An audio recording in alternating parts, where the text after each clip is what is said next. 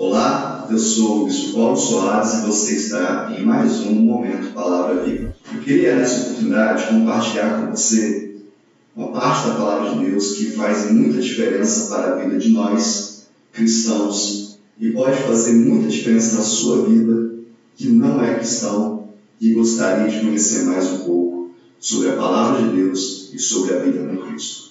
O texto que nós vamos começar a estudar está em Mateus, Evangelho segundo escreveu Mateus, no capítulo 5, o verso 1 e o verso 2. Diz assim: Vendo Jesus as multidões, subiu ao monte, e como se assentasse, aproximaram-se os seus discípulos, e ele passou a ensiná-los, dizendo: Esses dois versículos fazem parte do início do complexo de, de Mateus capítulo 5, 6 e 7, que resume de forma muito clara, muito objetiva, a vida do cristão. É talvez um dos textos mais importantes da palavra de Deus.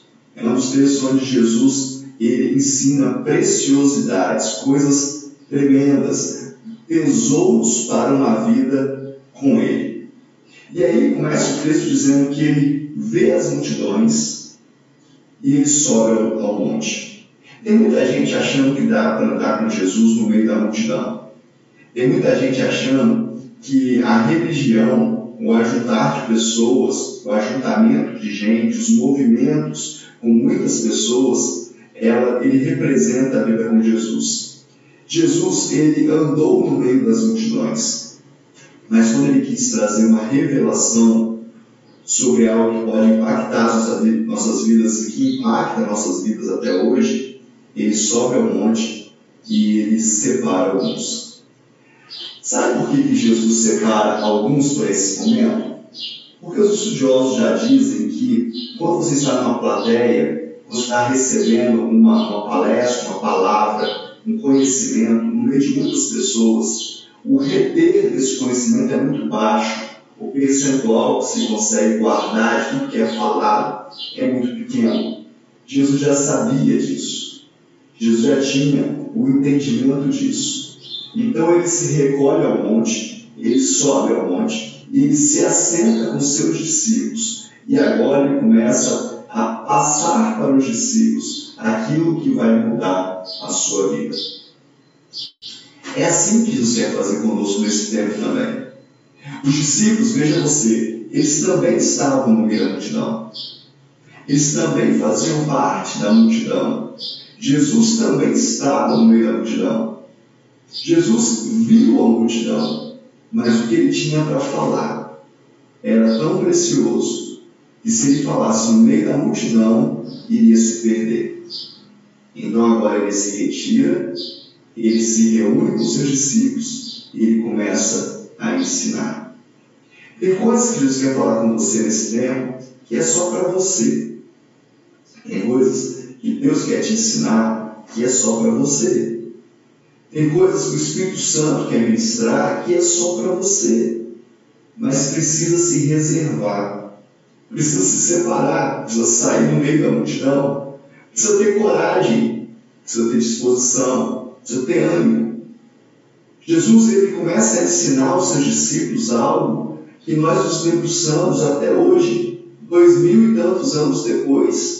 Nós nos debruçamos sobre isso para tentar entender essas preciosidades para tentar captar a mente de Cristo. E sabe por que a gente faz isso até hoje? Porque Jesus, na sua sabedoria, separou os seus discípulos, foi ao monte e contou só para eles. Mas tudo que ele contou para eles, ele contou pessoalmente.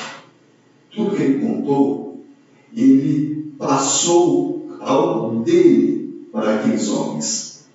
E aqueles homens agora captaram: isso é meu, isso é para mim, e guardaram. Tudo que nós tomamos posse, tudo que nós guardamos para nós, nós passamos a ter agora conhecimento, autoridade e vivência sobre o assunto. E agora torna-se natural a gente passar para os outros. Tudo que a gente acredita, que internalizou dentro de nós, nós contamos com naturalidade porque faz parte de nós.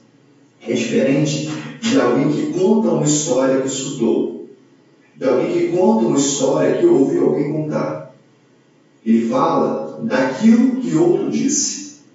E ele não tem vida, não tem emoção, não tem adrenalina. Agora, quando nós falamos de algo que nós vivenciamos, nós recebemos, vimos com verdade, ah, querido, nós transmitimos vida e não só palavras. Eu quero desafiar você a ter uma experiência com Deus nos próximos dias. Eu quero desafiar você a ter uma experiência de vida. Deixa o Espírito Santo de Deus te levar para um lado e fazer algo extraordinário sobre você. Deixe o Espírito Santo de Deus ministrar sobre a sua vida. Essa é a minha oração. Que você possa e que você decida ter tempo com Deus para subir ao monte. Não monte físico, pode ser também, mas reservar um tempo onde você se assenta com Deus e ouve diretamente dele. Esse é o tempo de você receber da parte de Deus revelações extraordinárias. E eu quero te abençoar nesse dia e declarar o novo de Deus sobre você.